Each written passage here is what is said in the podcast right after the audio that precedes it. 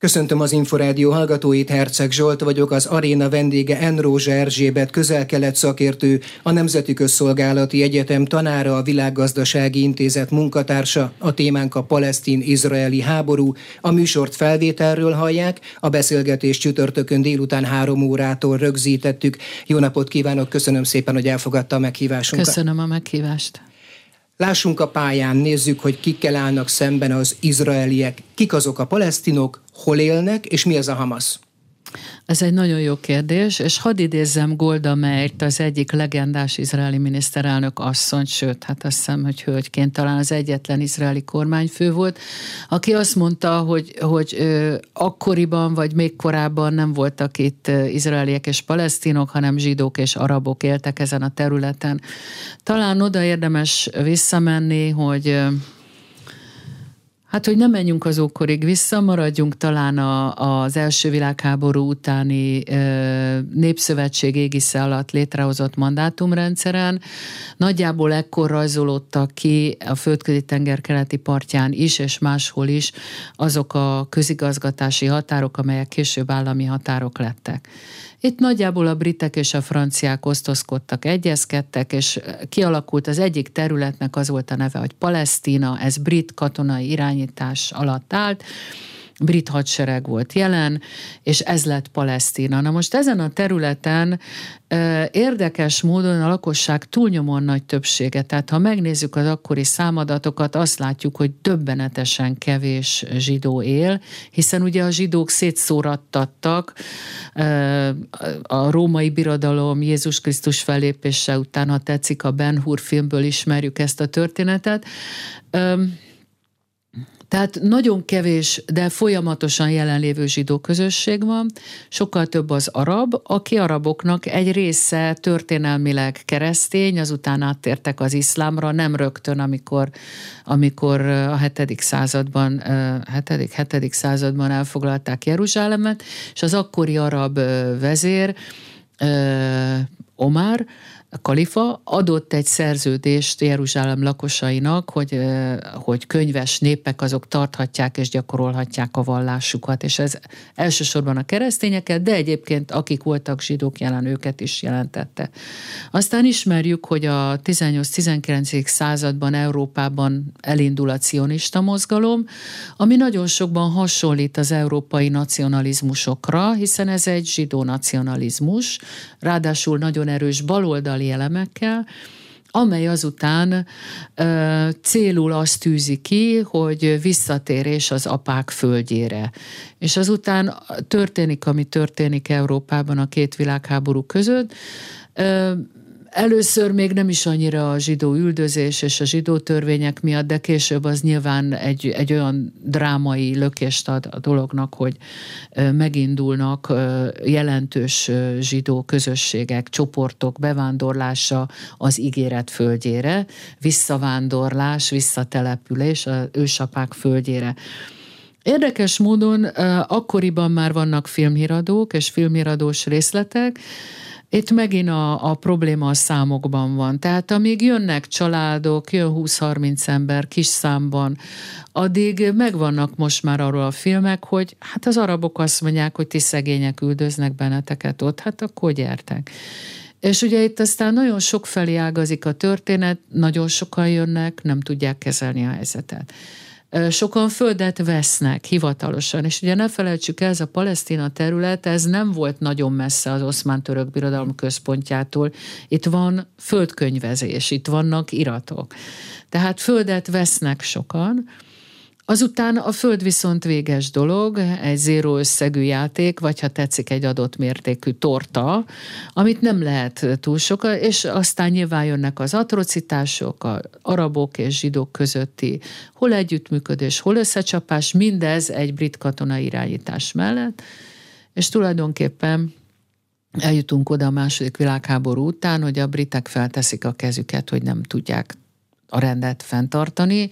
Próbálkoznak kvótarendszer bevezetésével, milyen ismerős szavak ezek manapság, ugye, ami nem működik, ez is ismerős. És tulajdonképpen 1947-ben az ENSZ egy kiküldött bizottság vizsgálódásai alapján javasol egy tervet, egy megosztási tervet erre a bizonyos palesztina mandátum területre. És az ENSZ azt javasolja, hogy osz, felezzük el a területet, legyen a fele a zsidóké, legyen a fele az araboké, és akkor Jeruzsálemet emeljük ki, és tegyük nemzetközi igazgatás alá. Ez ugye azért lett volna egy bölcs dolog, nem mintha bárki mélyen és igazán vallásos ember ezzel együtt tudna érteni, nyilvánvalóan nem, de irányítás, közigazgatási szempontból ez egy, érdek, ez egy, ez egy jónak tűnő megoldás lett volna, realitása csekély volt, hiszen azért ne felejtsük el, hogy Jeruzsálem az a mindhárom monoteista vallásnak a szent városa, és hogyha valaki jár Jeruzsálembe, annak a spiritualitása nem tudja kivonni magát. Tehát ez egyértelmű. Végül is nem ez történik. Izrael, a zsidók amint a britek kivonulnak, kivonják a brit hadsereget, másnap vagy még talán aznap, ugye ezt nehéz megmondani, mert időeltolódás az Egyesült Államok az ENSZ székhelye között, és ugye a közel-kelet között azért jó pár óra kikiáltják Izrael államot, és akkor Truman elnök bevonul az ENSZ közgyűlésébe, és bejelenti, hogy ők elismerik Izrael államot. Érdekes módon a Szovjetunió is elismeri Izrael államot, aminek én azt gondolom az lehetett az oka, hogy, mint mondtam, maga a cionizmus az erős baloldali elemekkel rendelkezett, elég ha a kibucokra, TS-ekre gondolunk, ugye termelőszövetkezetekre, és a Szovjetunió nyilván abban gondolkodott, hogy lehetne neki egy erős szövetségese itt a közel-keleten. Tehát kikiáltják Izrael államot, elvileg a nekik szánt fél területen, és hát az arabok meg nem akarnak hinni a szemüknek. És ugye a szomszédos mandátum területekből nagyjából a 40-es évek elején, közepén, tehát a másik világháborúra már önálló államok jöttek létre. Palesztina lett az, ami nem államosodott, illetve hát a felén a zsidó állam létrejön, Izrael létrejön, és támadást indítanak, aminek az a célja, és ez az első nagy háború 48-49-ben, hogy Izrael Izrael töröljék el. És hát ez nyilvánvalóan nem sikerül, ezt pontosan tudjuk máig, és majd a következő nagy háború 1967-ben azért fog, azért fog majd folyni, hogy ha van Izrael, akkor milyen határok között van Izrael. És ez, ebben a háborúban ugye Izrael komoly területeket foglal el, és ezt talán érdemes felsorolni és megemlíteni, a szomszédos környező orsz- arab uh-huh. országoktól. Ugye Izrael arab országokkal van, meg a földközi tengerrel van körülvéve. Először is elfoglalja Egyiptomtól a sínai félszigetet, amit majd azután az izraeli-egyiptomi béke keretében visszakap, és elfoglalja a gázai övezetet. Ugye a gázai övezet ez egy nagyon pici terület, kétharmad Budapest, nem több, ilyen 300 valamennyi négyzetkilométer, és ezen a picike területen, hát kvázi bezárva, legyünk őszinték, él két és fél millió, vagy majdnem két és fél millió ember. Adódik is a kérdés, hogy miért élnek ők ott bezárva, hova mehetnének el, ahol ezek szerint nem fogadják be őket, holott akár vallás, akár Izrael ellenesség, akár kulturális hasonlatosságok miatt akár helyük is lehetne, vagy menedékük is lehetne. De nem akar mindenki elmenni. Hát máshonnan se akar mindenki elmenni. Ott, él, ott élnek, vannak, akik az idők kezdetétől kezdve, pontosabban azóta, hogy az arab hódítás végbe ment, de vannak olyanok, akiknek nem is biztos, hogy ha annyira visszamegyünk, arab a gyökerünk. A másik, hogy hogy vannak ott olyanok, akik már korábban menekültek. Amikor Izrael állam megalakult, azért arról a területről nagyon sok arab elmenekült. Volt egy menekült hullám 48-ban, majd 67-ben, amikor Izrael területeket foglalt el, ezeknek a területeknek a státuszát a nemzetközi jog nem ismeri el, ezek megszállt területek máig is, kivéve a gázai övezetet, mert onnan Izrael 2005-ben kivonta a telepeseket is, meg a hadsereget is. De talán befejezném még, hogy tehát Egyiptomtól ezt a két területet foglalták el, Transjordániától. Ugye a mai Jordánia akkor Transjordánia volt, a Jordán folyóról kapta a nevét, és azért volt Transjordánia, mert a Jordán folyón túli, a Jordán folyó nyugati partján is rendelkezett területekkel. Ezt magyarul meg nem mondom miért, de Cisjordániának hívják, angolul nyugati partnak, ami talán jobban utal a helyzetére, és Jeruzsálem nek egy része Kelet-Jeruzsálem, az is jordániai igazgatás alatt volt, még az első háborútól kezdve, ami úgy ért véget, hogy mindenki megállt ahol éppen volt. Tehát és Kelet-Jeruzsálemet foglalták el. És akkor elfoglalták még Szíriától a Golán fensíkot, ami két dolog szempontból stratégiai jelentőségű. Egyrészt azért, mert viszonylag magasan van, és ugye azt szokták mondani, hogy mert hogy onnan belátni Izraelben, meg Tel Avivba, meg Damaszkuszba. A másik viszont, hogy vizek vannak alatta, források vannak alatta, és hát a víz az egy óriási kincs. És akkor itt van még Libanon, ahol ugye a dél-libanoni sáv az egy, az egy problematikus kérdés volt. Ma kevésbé, de ettől függetlenül az jelen van. Tehát az az igazság, hogy ez a két nagy háború volt, ebbe több arab ország vett részt, mind a kettőbe, több arab ország vett részt. Volt még 60, 73-ban, október 6-a hatnapos háború, amit Egyiptomban győzelemként apostrofálnak, hát azért, hogyha a végkimenetet nézzük, azért az, az mondjuk úgy, hogy megkérdőjelezhető. De azóta tulajdonképpen azt látjuk, hogy egyrészt a a konfliktus tematikája változik, szerintem inkább szűkül. Elindul azzal, hogy Izrael állam maradhat-e, marad. Milyen határok között? oké, okay, nemzetközileg vitatott. De elindul egy összarab konfliktusként, ami aztán lemegy izraeli-palesztin konfliktusként, és utána, ahogy ma, éppen 30 éves az oszlói megállapodás, erre majd biztos rátérünk, és utána egyre inkább izraeli-palesztin konfliktus lesz belőle, majd azután még inkább már lassan Izrael és egy-egy szervezet közötti konfliktusról beszélhetünk. Meg is érkeztünk a Hamashoz, de más szervezet nevek is repkednek itt, amelyeket a laikusok talán nem igazán tudnak megkülönböztetni. Hamas, Fatah, Hezbollah, rakjunk rendet benne.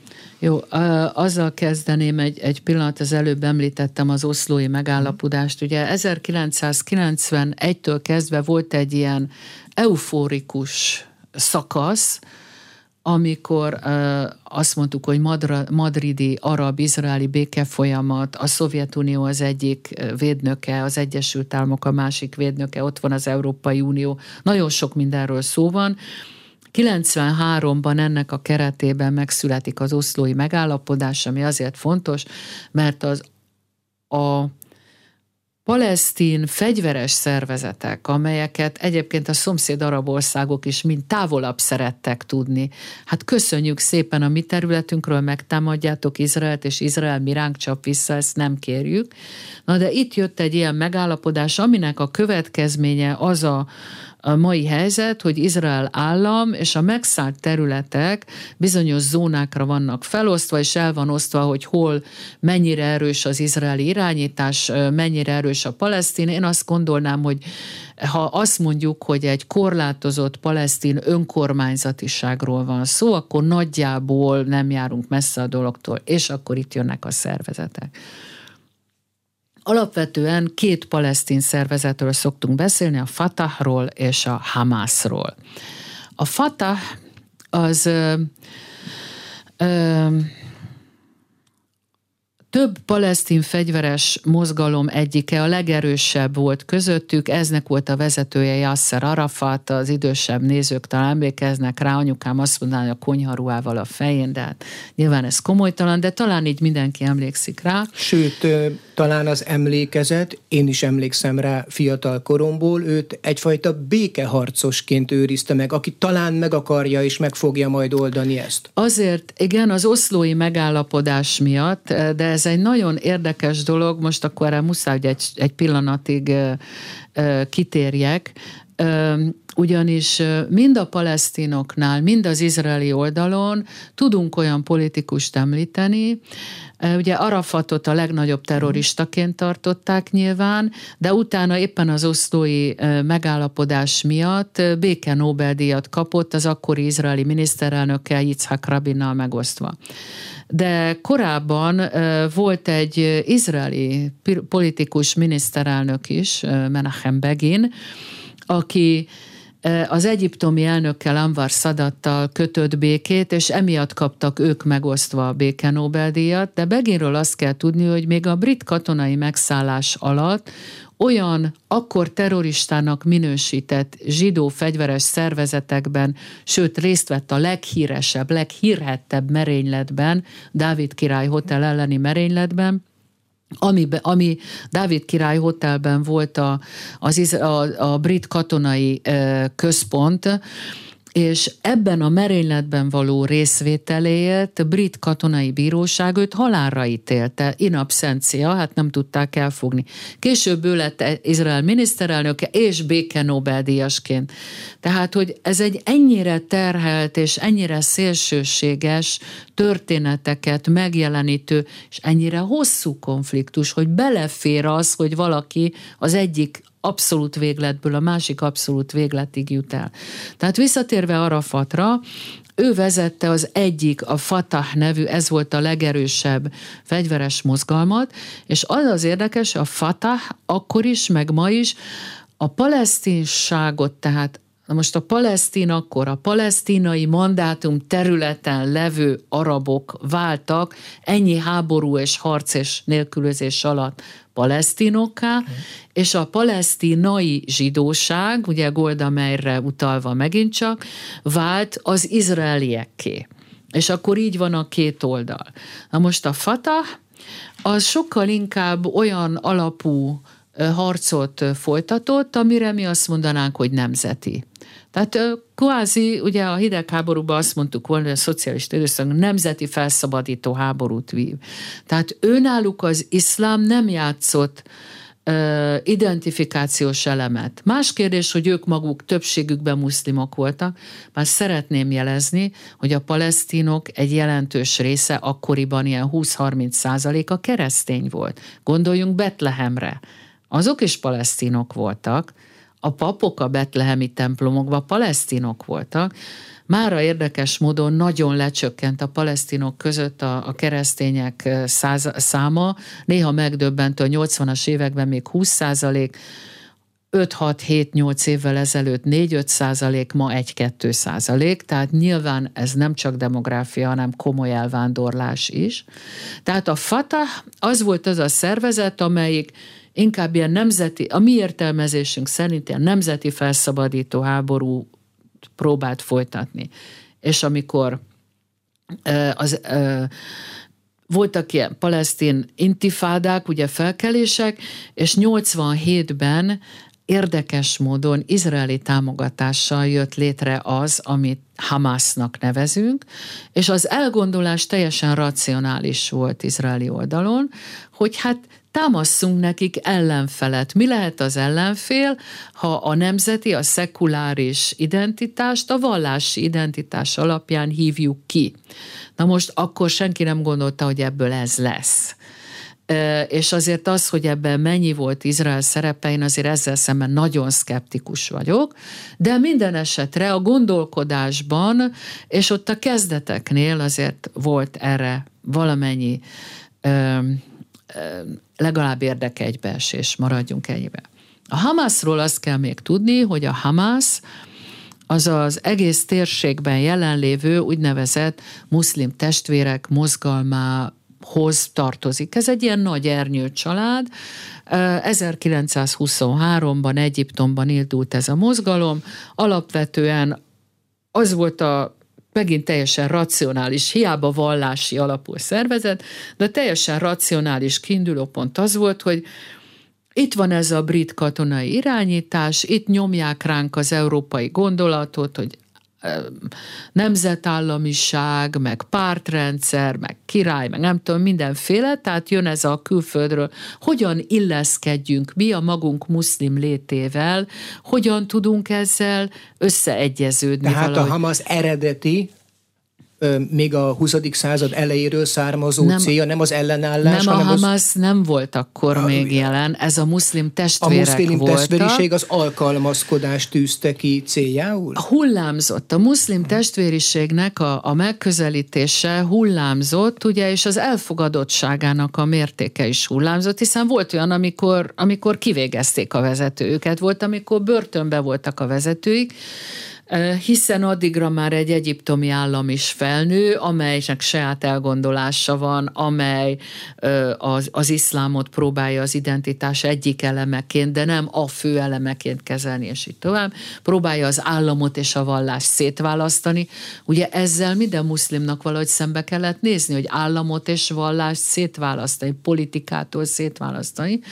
Tehát eredetileg a muszlim testvéreknél ez volt a kiváltó gondolat. Uh-huh és azért az ő elfogadottságuk egyrészt mozgalom volt, tehát ők nem párt voltak, ez egy mozgalom volt, ami nagyban a nép között jelen volt, hiszen hiszen a nép az megtartotta a ramadánt, az bőtölt, az imádkozott, az hitt Istenben, élte a normál muszlim életét, volt, akinek ez erősebben jelen volt az életében, volt, akinek kevésbé, nagyvárosban nyilván másként, mint vidéken.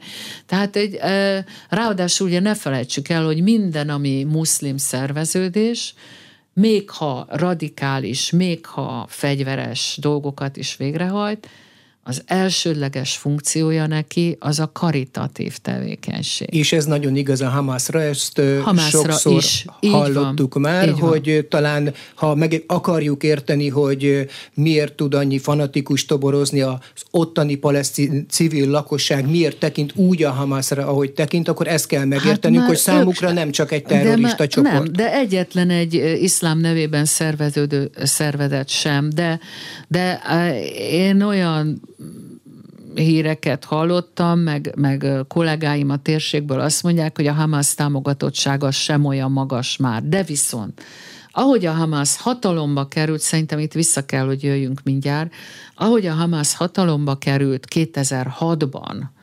választásokon, annak nem az volt az oka, hogy ő harcosan Izrael ellenes volt, bár ezt mindenki tudta róla, nem kellett mondani, a Hamas választási programjából, és ezt mindig elfelejtjük, a választási programból kivették az Izrael elpusztítására vonatkozó passzust. Ennek mi volt az oka? Ennek az volt az oka, hogy előző évben önkormányzati választások voltak, amit a, Hamas sok helyen megnyert, városokba, falvakba, és azt látták az emberek, hogy ahol Hamasos a polgármester, ott például, most ez egy Wall Street Journal-es cikkből vettem még akkor az ötletet, de nagyon megragadt a fejembe, hogy ott például hetente összeszedik a szemetet.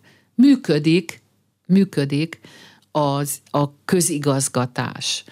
A fatahosoknál nem annyira. Tehát talán arra kellene visszamennünk, azt hiszem, hogy amikor ma palesztin területekről beszélünk, alapvetően három területről beszélünk. És a háromnak különböző a státusza, és a lakosainak különböző a státusza. Kezdjük talán Kelet-Jeruzsálemmel. Kelet-Jeruzsálemmel, amely egy néhány év óta egy izraeli törvény szerint Izrael egy és oszthatatlan, a zsidó állam egy és oszthatatlan fővárosa, egyébként az izraeli politika mindig ezt vallotta következetesen. De ez az, amit amit a nemzetközi jog máig nem ismer el. És akkor, amikor Donald Trump bevitte az amerikai követséget Jeruzsálembe, és így tovább, tulajdonképpen ezzel a nemzetközi jognak is hát adott némi ö, tárgyalni valót. Tehát ez Kelet-Jeruzsálem. Kelet-Jeruzsálem arab lakosai, vagy palesztin lakosai, ők jeruzsálemi tartózkodási engedéllyel rendelkeznek, és amennyire én tudom, ha valaki két évig elmegy és távol van, elveszti ezt a, ezt a lakhatási engedélyt, vagy ezt a státuszát. Cisziordánia, tehát a Jordán folyó nyugati partja, amely amely tehát a 67-es háború óta van izraeli irányítás alatt, és amelyről 2020-ban Benjamin Netanyahu bejelentette, hogy na most már nem csak megszálljuk, annektáljuk is, be, beszervezzük az izraeli államba, és akkor az Ábrahám megállapodások kapcsán ezt felfüggesztették volna. Itt, itt él körülbelül, ha jól emlékszem, olyan, olyan itt is olyan három millió, három millió arab élhet. Ez az, a, ez az a terület, amelyen az oszlói megállapodást követő különböző események kapcsán a Fatah vezette, de nem csak a Fatah csinálja, a Fatah vezette úgynevezett palesztin nemzeti hatóság mm. irányít.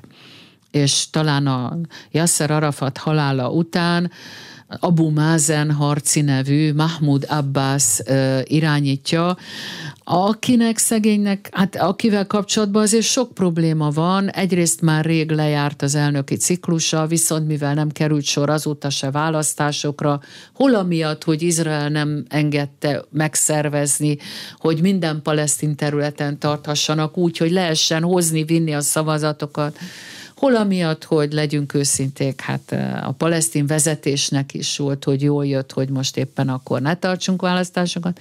Ő már nagyon idős, és, és teljesen egyértelmű az ő kollégái, akik vele irányítanak, azok is, tehát ők már egy olyan generációhoz tartoznak, akik, akik helyett jönniük kellene az újaknak. És akkor, a, ja igen, bocsánat, tehát ők megszállt terület, ők megszállt terület, az elvileg kikiáltott palesztin állampolgársággal rendelkeznek, de igazából nemzetközi jogi értelemben ez egy nagyon nehéz kérdés. Gázai övezet, végigmentünk a történelmen, a térképen, megállunk itt. Mit kell tudni erről az egészen speciális, nem túl nagy, de most nagyon fontos területről? Igen, tehát a, a harmadik ilyen megszállt terület, vagy megszállt volt terület, ez a gázai övezet, amelyről az előbb említettem, hogy eredetileg Egyiptomhoz tartozott. De 1967 óta Izraeli, Izrael akkor elfoglalta, és 2005-ig ez is megszállt terület volt. 2005-ben az akkori izraeli kormány úgy döntött, hogy kivonják innen mind a telepeseket, mind az izraeli katonasságot, és tulajdonképpen erre azért kerülhetett sor, mert Cisziordániával, tehát a Jordán folyó nyugati partvidékével ellentétben a gázai övezetnek nincs akkora vallási fontossága. Tehát a nyugati part Cisziordánia vallási szempontból egy, egy konzervatív zsidó szempontból feladhatatlan. Hát ez az, ami, ami vallásban játszik, itt jön majd a messiás, itt, tehát ez feladhatatlan. Na most a gázai övezet ezzel szemben egy kicsit periférikus, sokkal kevesebb telep is volt itt, és hát elég problémás volt már akkor is. Mára itt ezen a kétharmad budapestnyi területen mostani újságok azt mondják, hogy 2,3 millió palesztin él, akiknek Hát én próbáltam nemzetközi jogász kollégáimtól megkérdezni, hogy akkor ez a gázai vezet, ez most micsoda az itt levő palesztinoknak, mi a státusza? És akkor erre azt a választ kaptam, hogy ez nem megszállt terület, hiszen, és valóban így van, 2005-ben kivontak onnan telepeseket és katonákat. Az viszont ugyanúgy megmaradt, hogy földön, vízen, levegőben a határait Izrael ellenőrzi. És van egy kis közös határszakasz Egyiptommal, a sínai félsziget felé, ahol ez a bizonyos refahi határátkelő van, és ezt azért el szokták mondani, és ebben megint csak sok az igazság, hogy ezt időnként az egyiptomiak Izraellel együttműködve zárják le ezt a határátkelőt, aminek az is az oka, hogy a szomszédos sinai félszigetnek, félszigetnek ezen az északi részén azért vannak terrorista csoportok, időről időre terrorcselekmények, amelyek az egyiptomi állam számára is fenyegetést jelentenek, illetve, hát amit szerintem nagyon sokan hallottak, azok a bizonyos alagutak, amelyek a határ alatt itt vannak átfúrva, ez, ezeket időről időre próbálják megszüntetni, felszámolni, berobbantani, nem mindig annyira sikeres, mindig előkerülnek az alagutak, de most azt tudjuk, hogy a mostani izraeli válaszreakcióban, és ezt azért mondjuk el, hogy Izraelt érte most támadás, és erre válaszként jött a reakció. Ebben a válaszreakcióban, ebben a refahi átkelőt is állítólag támadás érte, amire az egyiptomiak lezárták. Hát azt hiszem, hogy ezt is értjük. És talán még egy, egy mondat erejéig emlékezzünk meg arról, hogy Izrael állam területén, tehát a nemzetközi jogilag elismert Izrael állam, a zsidó állam területén is élnek őket arabok, izraeli araboknak szoktuk nevezni, de hát ezek ugyanúgy palesztinok, mint a többiek, ők, ha, ha jól emlékszem, ők olyan egy-másfél millióan vannak körülbelül, ők izraeli állampolgárok. Na most ők sokszor és sokáig tartózkodtak attól, hogy részt vegyenek az izraeli belpolitikai eseményekbe, de az utóbbi néhány évben kezdtek rájönni arra, kb. 20%-át teszik ki a lakosságnak, kezdtek rájönni arra, hogy ha részt vesznek a politikában, akkor lehet, hogy többre mennek, van, van egy-egy parlamenti képviselő is, Úgyhogy ez egy érdekes konstelláció. Igazából ha a 2021 nyár, nyarán volt már egy komolyabb incidens, ami Jeruzsálemből indult, és én ott láttam először annak a jelét, ami nem szokott lenni, hogy a különböző helyű és státuszú palesztinok adott esetben talán képesek lehetnek egy összefogásra, hogy ez az összefogás nem, fegy, tehát nem fegyveres összefogásra gondolok, egyáltalán politikai nem. Összefogásra? Politikai, fa, politikai összefogásra gondoljuk. Ott volt az, amikor együtt álltak. De hát Jeruzsálem azért nehéz kérdés, mert ha Jeruzsálemben történik valami, az messze-messze túlmegy, nem csak a palesztinokon, nem csak az arab világon, az az egész iszlám világot megbolygatja sőt a keresztény világot is, hogyha úgy vesszük. Igen. Nézzük akkor még a hosszú távú következményeket, és elsősorban azt, hogy Izrael most kire számíthat. Azt tudjuk hagyományosan, hogy az amerikai Egyesült Államokra igen, bár érdemes figyelni arra, hogy az amerikai elnök is figyelmeztette például a Genfi Egyezmény betartásának fontosságára Izraelt, amely viszont a saját katonáit minden szabály alól mentesíteni akarja, hogyha bevonulnak a gázai övezetbe ki áll még Izrael mellett, és nyilván hozzácsaphatjuk azt, hogy a palesztin csoportok, akár a Hamas honnan kap, és kaphat még segítséget. Én azt gondolom, hogy Izrael mellett a legelső és legfontosabb, hogy maga Izrael áll. Tehát az izraeli védekezési képesség, az izraeli katonai képesség, mind a mellett, hogy kiemelten fontos az amerikai kapcsolat és támogatás, de én azt hiszem, hogy ahhoz tartja magát, hogy sose bíz rá másra. Tehát elsősorban magad véd meg magad. Olyannyira, legyen... hogy most egy egységkormány is alakult. Olyannyira, hogy most egy egységkormány is alakult. Én azt gondolom, hogy az izraeli utóbbi egy-másfél év belpolitikai helyzetét nézve lehet, hogy sokkal jobb lett volna, hogyha ez előbb alakul, de erről inkább egy izrael szakértőt kérdezzenek meg. Természetesen az Egyesült Államok Izrael mellett kiáll, amint hogy ha jól értem, akkor az európai országok is, és azt hiszem, hogy, hogy a, a helyzet egyik old, a kiinduló pontjánk a megítélésével, ez csak így lehet szerintem. A, a másik viszont az, hogy, hogy itt van ez a Gázába bezárt 2,3 millió ember, akik egyáltalán nem biztos, hogy támogatják a Hamaszt. Azt mondják, hogy megy lefele a Hamas támogatottsága. Biztos vagyok benne, hogy a legtöbben nem értett. A Hamas pontosan tudhatta, hogy lesz válaszcsapás, és azt is pontosan tudhatta, hogy a válaszcsapást nem tudja elhárítani. Tehát én azt gondolom, hogy, hogy, hogy iszonyú a tragédia mellett, mindkét oldalon tragédia van, csak másként, a tragédia mellett itt, itt azért palesztin gázai övezeti palesztin szempontból rengeteg düh is lehet, hogy ezt miért kellett csinálni, mert mi szenvedjük el a választ.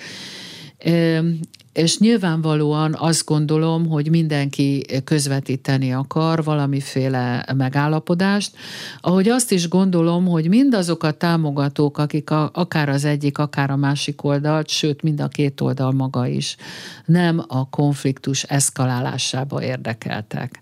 Ne felejtsük el, hogy a Hamas túszokat szedett Izraelben. A legutóbbi hírekben azt olvastam, hogy 81 izraeli családot értesítettek az izraeli hatóságok arról, hogy valamelyik családtagjukat lehet, hogy többet is elhurcolta a Hamas a gázai övezetbe. Talán a túszejtéssel is arra készült, ez egy új harcmodor a Hamas részéről, amennyire én tudom, hogy az ő akciójára adott reakció ne legyen túl heves, vagy várjanak. Egyébként ez úgy tűnik bejött, mert amikor beszélgetünk csütörtökön délután, 360 ezer katonát sorakoztatott fel Izrael a gázai jövezet határán, de nem vonultak még be. Hát az, a várakozások azt mondják, hogy ö, be fognak vonulni, de nem fognak bennmaradni.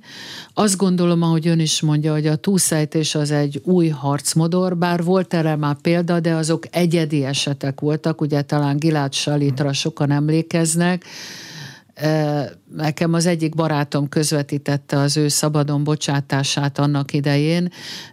Nagyon komoly, nagyon hosszú tárgyalások voltak. Talán én azt remélem a túszok érdekében is, bár az, hogy lelkileg milyen traumát élnek át, arra bele se szeretnék gondolni. Tehát én azt remélem, hogy itt valóban arról lesz szó, hogy, hogy tárgyalásokra szeretnék a túszokat használni erre vannak élő csatornák Izrael és Van. a Hamas között? Ha nem is, én azt hiszem, hogy közvetlen csatorna nincs, de közben járók szerintem vannak. Ugye többen jelentkeztek, talán például Vladimir Putyin maga is, ha jól láttam ma a hírekben de Katar biztosan. Ugye Katar azért is lehet érdekes, mert Katar szimpatizál a muszlim testvérek mozgalmával, amelynek az ernyője alá a Hamas tartozik én, a, én azt gondolom, hogy Egyiptom biztosan jelentkezik, vagy jelentkezett is talán már. 2021-ben annak a kis rövid gázai háborúnak Egyiptom közvetítette a, a végét. Egyiptom a legérdekeltebb a szomszédok közül, a közvetlen szomszédságban nyilvánvalóan.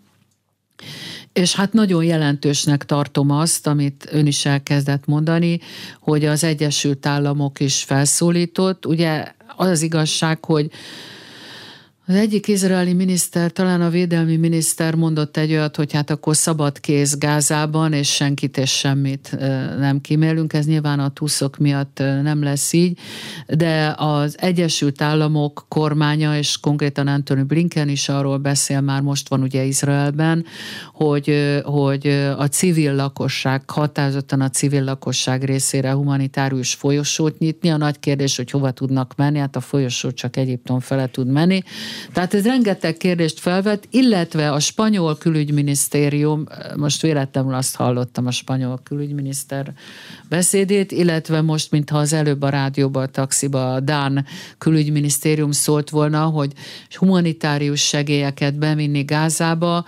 Gázába ma nincs víz, nincs villany. E, ugye minden hálózat Izrael felől jön, e, többek között, amíg még lehetett kétállamiságról, vagy a kétállamos tervről beszélni, hát ez már régóta nem reális szerintem, addig nagyon sok közös izraeli-palesztin civil szervezetnek volt az a célja, hogy teremtsük meg a feltételeket, hogy ne csak Izraelből jöjjön, ugye Magyarország olaj, gázválság, diversifikáljunk, ezt ma mindenki megérti ma már. Meg az emberiség azt is megtanulta, hogy a, ha kereskedünk egymással, akkor nem feltétlenül háborúzunk egymással, de ha már itt tartunk, több nemzetközi szereplőt is említett, a térségben két nagy ország, nagyon fontos országok, Irán, és Szaúd-Arábia. Nekik most mi az érdekük, vélhetően mi a szándékuk, és mi lehet a szerepük ebben a konfliktusban? Kezdjük Iránnal. Én azt gondolom, hogy Irán szerepét túlbecsülik ebben a konfliktusban. Amennyiben? Tehát, amennyiben azt gondolják, hogy Irán diktálhat, nem diktálhat. Tehát Irán adhat támogatást, pénzt, paripát, fegyvert, sok mindent. Ugye tudjuk, vagy legalábbis tudni véljük, én legalábbis, én ugye nem láttam, tehát ezért mondom, tudni véljük, hogy akár még dróngyárat is szereltek fel a gázai övezetben, adhatnak technológiát, sok, és sőt tudjuk, hogy bizonyos rakéták is iráni típusúak, vagy mintára készülnek, sok ilyesmit tudunk, de én, én nem gondolom, hogy Irán mindenható lenne, semmit, egyébként Szíriában meg végképp nem. Nem hiszem, ne felejtsük el, hogy a Hamas muszlim testvérek, az irániak síták, bár az irániak vannak annyira pragmatikusok, hogy ezen simán túllépnek, ha az érdekeik úgy kívánja. Iránnak nem érdeke az, hogy olyan szintig provokálja Izraelt, hogy Izrael utána Iránra mérjen csapást. Ez szerintem egyértelműen az iráni külpolitikának a része. Tehát, hogy nem értem, meg lehet nézni, hogy hány Izraelnek tulajdonított akciót hajtottak végre Iránon belül, és Irán nem csapott oda. Tehát nem, nem, a bizonyos szinten túl senkinek nem érdeke az eszkaláció. A szaudiaknak ugye azért problémás, nekik sem érdekük, mert ők éppen próbálják a saját feltételeiket elérni az Egyesült Államoknál azért, ugye Trump óta egy transactional kapcsolatrendszer van, adok-kapok, adok-veszek, adok-kapok talán ez a jó szó rá. Ők szeretnének olyasmit megkapni az Egyesült Államoktól, amit nagyon nehezen kapnak meg, és ennek, le, ami megkapnának, annak az lenne az ára, hogy Izraellel Ábrahám megállapodást kötnek. Na most ezt nem lehet megcsinálni akkor, amikor a palesztinok ellen izraeli katonai akció zajlik. Ezt nem lehet megcsinálni. Szaudiaknak nem érdeke ez az akció. Tehát nekik is az lenne az érdeke, hogy, hogy, hogy oldódjon meg valahogy, maradjon bizonyos határok között. Én azt gondolom, hogy, hogy ennek a fegyveres, egyrészt, egyrészt szerintem, de ezt megint nem tudhatom biztosan, ennek a fegyveres a konfliktus fegyveres részének a kiterjedésének megvannak a maga gátjai, nem Izrael oldalán, hanem a Hamas oldalán. Tehát mm. van ennyi darab lőszerem, ha elfogyott, elfogyott. A lőszergyáraim nem tudják újra gyártani olyan gyorsan. Hát elég, ha az oroszok lőszer hiányára gondolunk az ukrajnai háborúba, tehát ez nem új dolog. Ez sokkal kisebb dologról van szó. Másrészt nyilván a Hamasnak óriási felelőssége van a gázai övezet civil lakosságának a védelmében. Tehát valaki azt találta mondani két nappal ezelőtt egy nemzetközi konferencián, és meg kell, hogy mondjam, bozasztóan rosszul esett, hogy Hát a gázai lakosságnak sokkal nagyobb a tűrés küszöbe, mint, a, mint az izraeli lakosságnak. Ez rettenetesen hangzik, én ezt nagyon szeretném visszautasítani, ezt a gondolatot.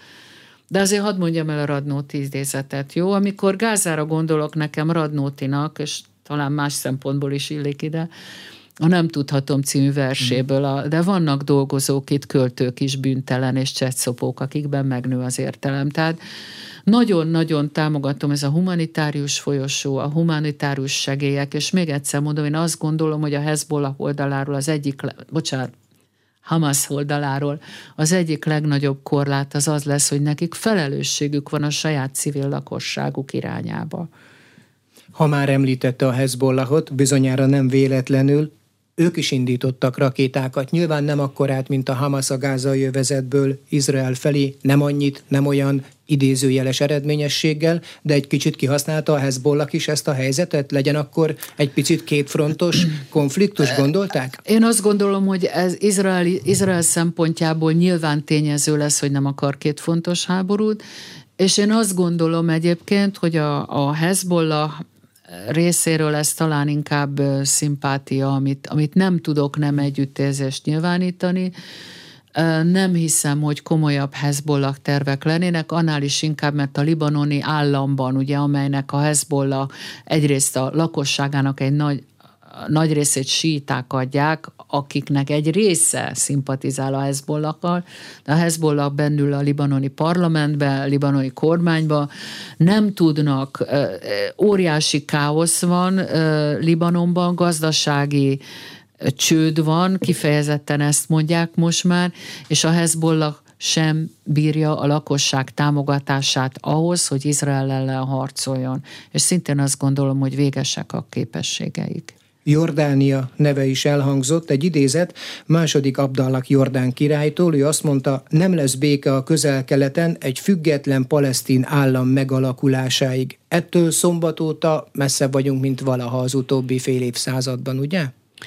Hát eléggé messze vagyunk, de én azt gondolom, ez egy másik adást érne meg, hogy nem most kerültünk igazán messze tőle.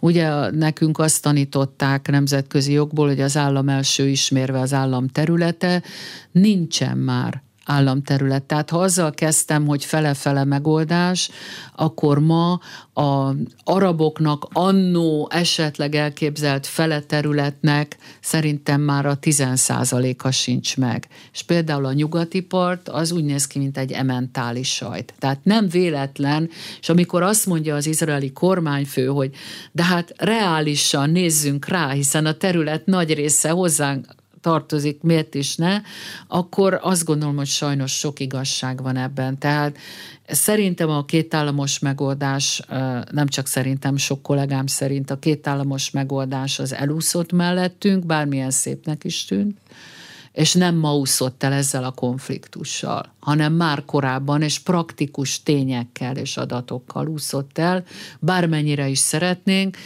és nem látom különösen a jelenlegi izraeli belpolitika függvényében, ahol ugye a vallásos pártoknak és a vallásos közösségnek egyre erősödő mm. szerepe van, bár most az egységkormány egy picit kiegyenlít, de ettől függetlenül azt gondolom, hogy az izraeli vallá, erősen vallásos lakosság nélkül nem lehet ma izraeli államról beszélni, tehát alapvető része hogy ők akár egy tapottat is feladnának a Cisjordániából, hiszen, mint mondtam, az vallásilag egy olyan terület, ami feladhatatlan. Az egész világ erre a területre figyel, és ha már szövetségesekről beszéltünk, akkor semmiféleképpen ne hagyjuk ki azt a két nagyországot, amelyek kapcsán nagyon érdekes, hogy ki mellé állnak, mi a szerepük, mi az érdekük, Oroszország és Kína. Egyikük se fog senki mellé se állni, pontosabban mind a kettő mellé fognak állni. Azt hogy lehet? Úgyhogy nem kell nekik választani. Orosz, az orosz vezet, Vladimir Putyin és Xi Jinping bárkit megszólíthat a közel-keleten, a legamerika barátabb országot is. És most vegyük akkor talán Izraelt, Vegyük talán Izraelt. Az izraeli zsidó lakosság száma körülbelül 7-8 millió fő lehet. És Ebből sok az orosz. Egy milliót szoktak mondani, hogy egy millió orosz bevándorló, akiknek egy része valószínűleg nem orosz, hanem ukrán, de még ugye a mhm. Szovjetunió útlevele, stb.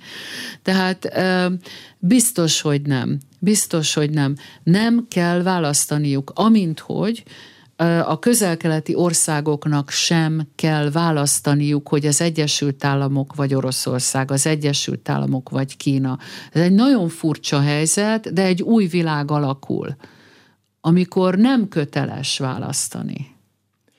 Nem is áll érdekében erre utalt, és talán erre kerekíthetjük le a beszélgetésünket, hogy aki nyíltan például Izrael ellenségei mellé áll, az magára zúdíthatja Izrael és a szövetségesei hatalmát, tehát ez még akkor sem áll érdekében, ha egyébként Izrael ellenes ideológiát val vagy politikát folytat. De én nem látom, hogy ma bárki Izrael ellenes politikát folytatna, hiszen már ugye az arab országokat se tudjuk ide sorolni. Többen, ugye négyen Ábrám megállapodást kötöttek, kettőnek békeszerződése van, Jordániának és Egyiptomnak békeszerződése van Izraellel. Lehet azt mondani, hogy Iránnak nagyon ellenséges a retorikája, cserébe Izraelnek is nagyon ellenséges az Iránnal szembeni retorikája. Ez nem kell, hogy eszkalálódjon. Tehát igazából én nem látom azt, hogy, hogy, hogy olyan komoly ellenséges lenne. És még egyszer, én bízom Izraelben, Izrael meg tudja védeni magát. Az arénát hallották az Inforádióban Enrózsa Erzsébet közel-kelet szakértő, a Nemzeti Közszolgálati Egyetem tanára, a Világgazdasági Intézet munkatársa volt a vendégünk. Köszönöm szépen a beszélgetést. Én is köszönöm. A műsort meghallgathatják az Infostart oldalán, és megnézhetik az Inforádió YouTube csatornáján. Az aréna elkészítésében Módos Márton, Szécsi Ágnes, Király István Dániel, Illis László és Szilágyi Zsolt segített. Én Herceg Zsolt vagyok. Köszönöm, hogy figyeltek ránk.